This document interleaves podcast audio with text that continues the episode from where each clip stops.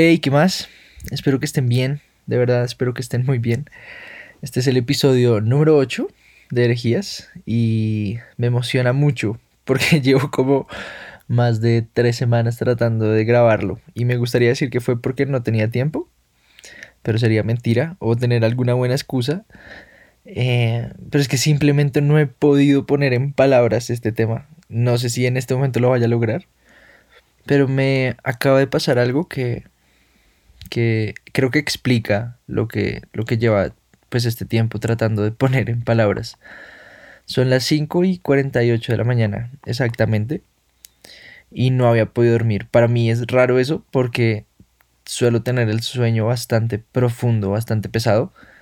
Y llevo toda la noche tratando de dormir, tratando de dormir. Me levantaba 10 cada media hora, miraba el reloj, no pasaban 5 minutos, no pasaban 15 minutos.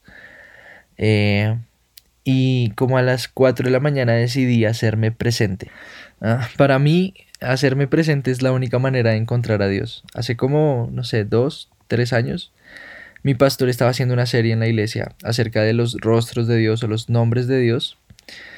Y para los que no entiendan el contexto, en la Biblia hay momentos en donde a Dios se le nombra de alguna manera. ¿sí? Dios proveedor, Dios sanador, Dios restaurador, Dios mi paz, Dios salvador. Bueno, tiene un montón de nombres, hay mucha teología detrás, hay mucho estudio detrás. Eh, pero hubo un domingo en donde el pastor estaba tocando uno de esos nombres que cambió mi vida para siempre. Ah, estaba hablando de yo soy el que soy. Hay un momento donde está Moisés hablando de está hablando con Dios, Dios lo llama y le da como una misión y bueno, muchas cosas, tienen que sacar al pueblo de Israel. Y eh, en ese momento están ahí conversando y es, en Éxodo 3, aquí tengo mi, mi Biblia, en Éxodo 3, 13, 14, y le dice Moisés a Dios, yo llego a los hijos de Israel y les digo, el Dios de vuestros padres me ha enviado a vosotros. Pero si ellos me preguntan cuál es su nombre, ¿qué les responderé? Y le respondió Dios a Moisés, yo soy el que soy. Y en ese momento, no sé si para alguien es ridículo, pero para mí es totalmente ridículo. Eh, eh, literalmente le dije a Dios, ¿a lo bien? O sea, ¿en serio? ¿Yo soy el que soy? O sea, no hubiera podido decir, como no sé, Andrés, Juan, Pablo, no sé, un nombre. Yo soy el que soy. O sea, ¿eso, eso, eso qué nombre es? Y ese día cambió mi teología para siempre, mi manera de entender a Dios para siempre, porque entendí para mí una verdad espiritual, eh, una verdad que, que fue, que en ese momento era una herejía para mí, porque todo lo espiritual o todo lo que yo entendía como Dios tenía que ver con algo de el futuro. Entonces, digamos, ahorita veo a muchos cristianos pensando en qué es lo que va a pasar y tratando de entender qué es lo que va a pasar. Y para mí, parte de, la teología o de, o de entender a Dios tenía que ver con ir al más allá. Y, o sea, no ir al más allá, sino como estar en el futuro, como predecir lo que va a pasar. Y, o también como que alguien viniera y me dijera, en tu pasado hiciste esto, o yo veo que, no sé, como esa parte profética, o si no lo entienden desde ese lado, como el, no sé, que te lean las cartas, o sí, cosas así raras, lo veías de ese lado. Y, y para mí, en ese momento Dios me dijo algo que cambió toda, toda, toda mi conciencia espiritual porque me dijo, estoy presente, estoy acá. O sea, si necesitas encontrar a Dios, necesitas estar acá, presente. Y creo que esa es la razón por la que el mundo es más secular y somos más seculares. Eh, no secular desde el punto de vista del lugar en donde no está Dios, sino que me gusta como Ben Pierce, me estoy leyendo un libro que se llama Jesús en el mundo secular, él cita a Dan Carson y dice, es, es importante entender que el secularismo no es la ausencia total de Dios.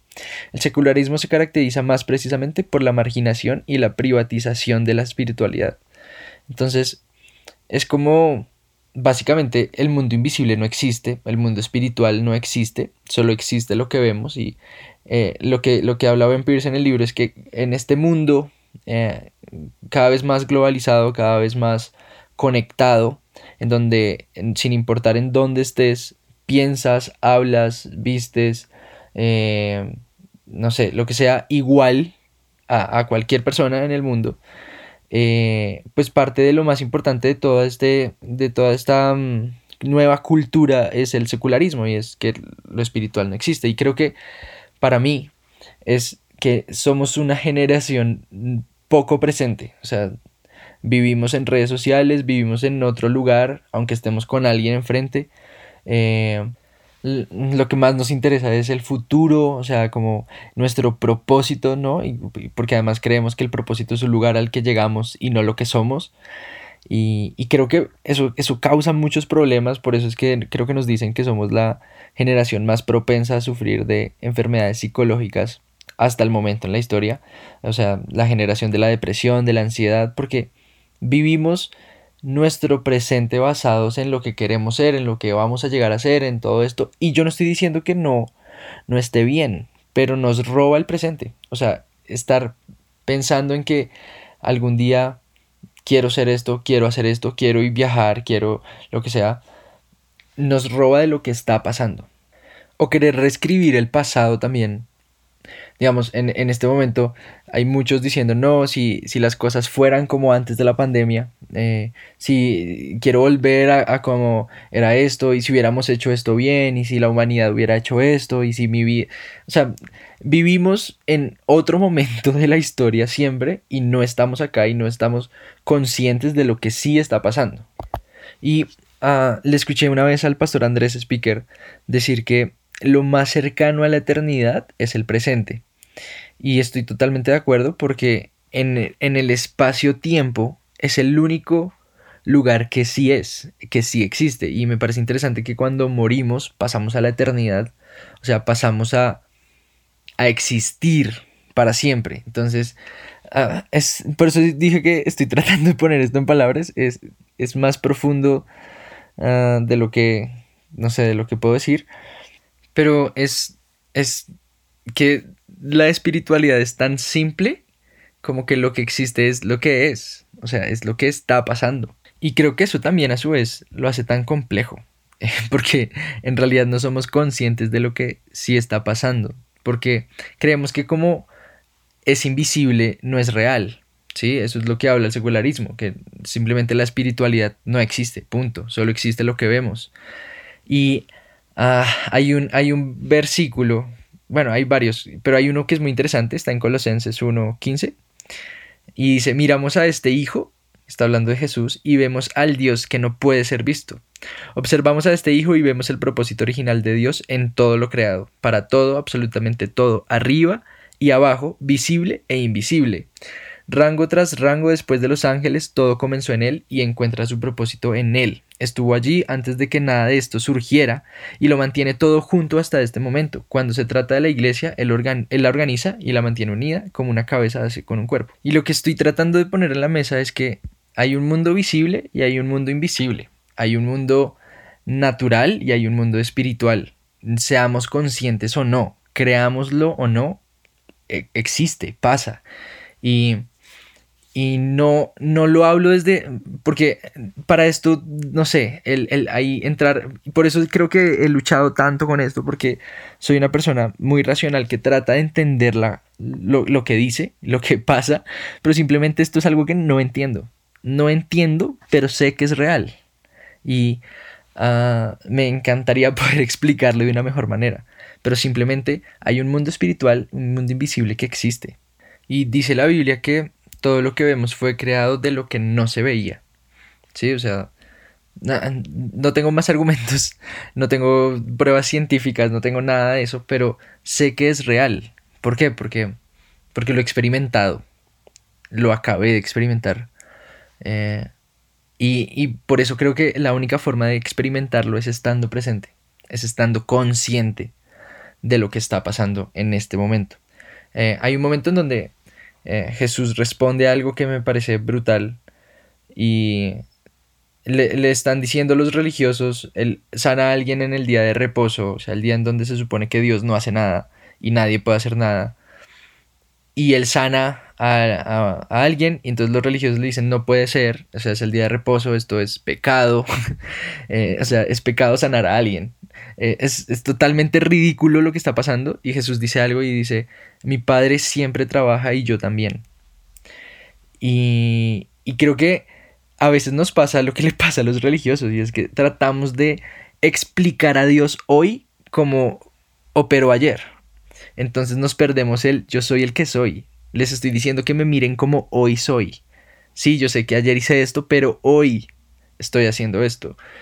Y simplemente hay, hay, hay una cosa con la espiritualidad y es que creo que parte de cómo la entendemos tan mal es culpa de la iglesia porque se ha mostrado que la espiritualidad es lo extravagante o lo, o lo, sí, lo, lo, raro, digamos, sí, lo que, digamos, se hace mucho, mucha burla acerca de esto, pues lo espiritual que se muestra de una iglesia es cuando alguien está saltando, llorando, hablando en lenguas, temblando, cayéndose al piso y estas cosas, lo cual yo creo que es verdad, sí, no, no creo que ah, sea siempre mentira, tampoco creo que siempre sea verdad cuando eso pasa. Y, creo que cuando se limita la espiritualidad o solo se entiende la espiritualidad cuando algo extravagante pasa, es que uno se pierde de, de en realidad ser consciente de lo que está pasando en el mundo invisible, en el mundo espiritual. Entonces hay gente que si no ve al paralítico pararse de una silla de ruedas o de una cama o lo que sea. O sea, si no ve lo espectacular del milagro, entonces quiere decir que Dios no hizo un milagro cuando Dios puede estar sanando un corazón, cuando... Sí, no sé, alguien no ve lo espectacular de Dios cuando la provisión no llegó de una manera extravagante, o sea, que llegó un cheque a mi casa sin firma y sin nada por un millón de dólares, sino que lo que hizo Dios fue darme un trabajo y, me dio capacidades o me dio una idea de negocio o lo que sea, o abrió una puerta de empleo. Y, a eso sí no lo, no lo vemos como algo que está haciendo Dios. Y, creo que por eso nos hemos perdido mucho de la espiritualidad, porque le hemos dado sobre el componente extravagante, eh, raro, y, nos perdemos de lo natural, de lo cotidiano que podría llegar a ser el mundo espiritual, de lo real que es el mundo espiritual. Y, ah, no sé, Ahorita lo que viví mm, simplemente fue un momento en donde me hice presente. No fue un momento extravagante, no fue un momento en donde temblé, caí, eh, nada. Simplemente fue un momento en donde experimenté lo que Dios estaba haciendo en ese momento en mi cuarto. Lo que Dios llevaba una semana tratándome, o no más, dos, tres semanas tratándome de decir. Y sentí como la Biblia habla de una paz que sobrepasa entendimiento.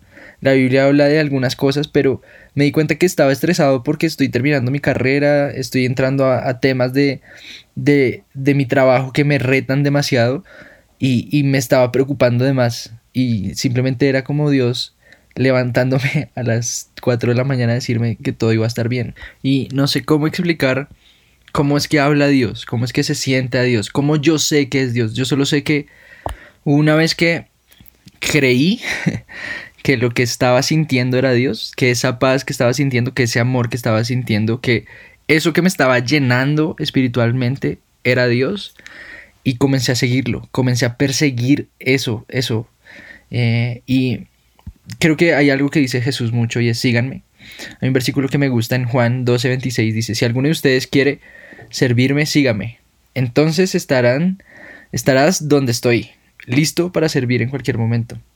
El Padre honrará y recompensará a cualquiera que me sirve. Y creo que ahí hay un secreto que para mí es algo que me ha servido mucho y es estarás donde yo estoy. Estarás donde estoy. Y ah, eh, sí, es cierto que Dios te persigue, pero la única manera en que vas a darte cuenta que Dios te está persiguiendo es cuando tú lo comienzas a perseguir. O sea, el momento en que nosotros estamos conscientes, estamos siguiéndolo, estamos buscándolo en dónde está, qué está haciendo, es el momento en donde nos vamos a dar cuenta que nos está persiguiendo.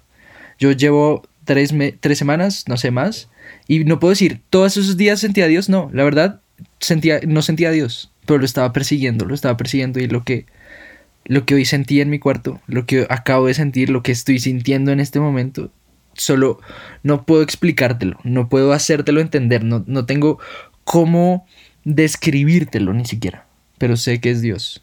Y mi corazón y parte, gran parte por la cual yo hago estas vainas, estos episodios, me lanzo a, a ponerme así de vulnerable y contar estas cosas es porque yo quiero que más personas experimenten esto. Porque a mí la verdad los argumentos no me dieron esto, a mí los eh, conceptos teológicos no me dieron esto. Simplemente fue un día atreverme a ser consciente que Dios estaba en el lugar, que en realidad eso que dice la Biblia que Jesús es la representación de Dios en la tierra, que es Dios en la tierra, que es la imagen del Dios invisible, que hay algo invisible que no entiendo, pero que es real y que puedo simplemente si quiero, si creo que existe, lo puedo experimentar, me atreví y, y simplemente pasó, no, no, no hay, no. Y, y lo interesante de eso es, es que al momento en que yo me detuve a perseguir eso, a perseguir lo invisible que estaba pasando, me di cuenta que eso invisible me estaba persiguiendo durante mucho tiempo. Llevaba años persiguiéndome. Y yo solo espero que alguien en algún momento de su vida pare, se haga presente y pueda experimentar que, que Dios lo ha estado persiguiendo tanto tiempo. Que Dios lo ha estado persiguiendo y Dios ha estado presente tanto tiempo. Y yo solo espero que, que alguien lo pueda experimentar, lo pueda vivir, porque les aseguro que va a cambiar su vida por completo. Su presente va a cambiar por completo. Y Sí, eh, en Efesios hay una, parte, eh, Pablo está orando por, por, esa iglesia y ora de esta manera y, y, yo oro que en realidad esto pase en sus vidas y es que el, para que el Dios de nuestro Señor Jesucristo, el Padre de Gloria, de espíritu, de sabiduría y de revelación en el conocimiento de Él, alumbrándoles los ojos de su entendimiento para que sepan cuál es la esperanza a la que los ha llamado. Y sí, solo espero que, que algún día puedan ser conscientes de todo el mundo invisible que está pasando, que el sexo no es solo sexo, que el dinero no es solo dinero, que la música no es solo música, que lo que veo no es solo lo que veo, que lo que estoy diciendo no, solo, no son solo cosas que digo, sino que todo el tiempo están pasando cosas en el mundo espiritual que detrás de las personas, detrás de intenciones, detrás de cosas, hay, hay, hay un mundo invisible que es real y que está gobernando el mundo que vemos. Y que parte de lo que Jesús venía a hacer al mundo era mostrarnos que el mundo invisible era real, que hay un Dios detrás de todo esto, que nos ama, que nos creó, que tiene un propósito para nosotros y que quiere llenar nuestro vacío espiritual que que todos tenemos por causa de, de nuestra separación y de nuestra poca conciencia de Él en nuestras vidas. Y sí, ah, este tema es más profundo, hay mucho, mucha tela para cortar, hay, hay mucho que decir del tema, pero solo lo que quería poner en, el, en, en la mesa era que si nos queremos acercar a Dios de una manera sobrenatural, tenemos que estar presentes. Tenemos que ser conscientes de lo que Él está haciendo hoy, en este momento, porque Él es yo soy el que soy, no el que seré ni el que fui. Soy el que soy. Y sí, Dios puede ser hoy lo que Él te esté diciendo que es tu papá, tu mamá, tu proveedor, tu sanador, tu salvador. Él puede ser lo que quiera.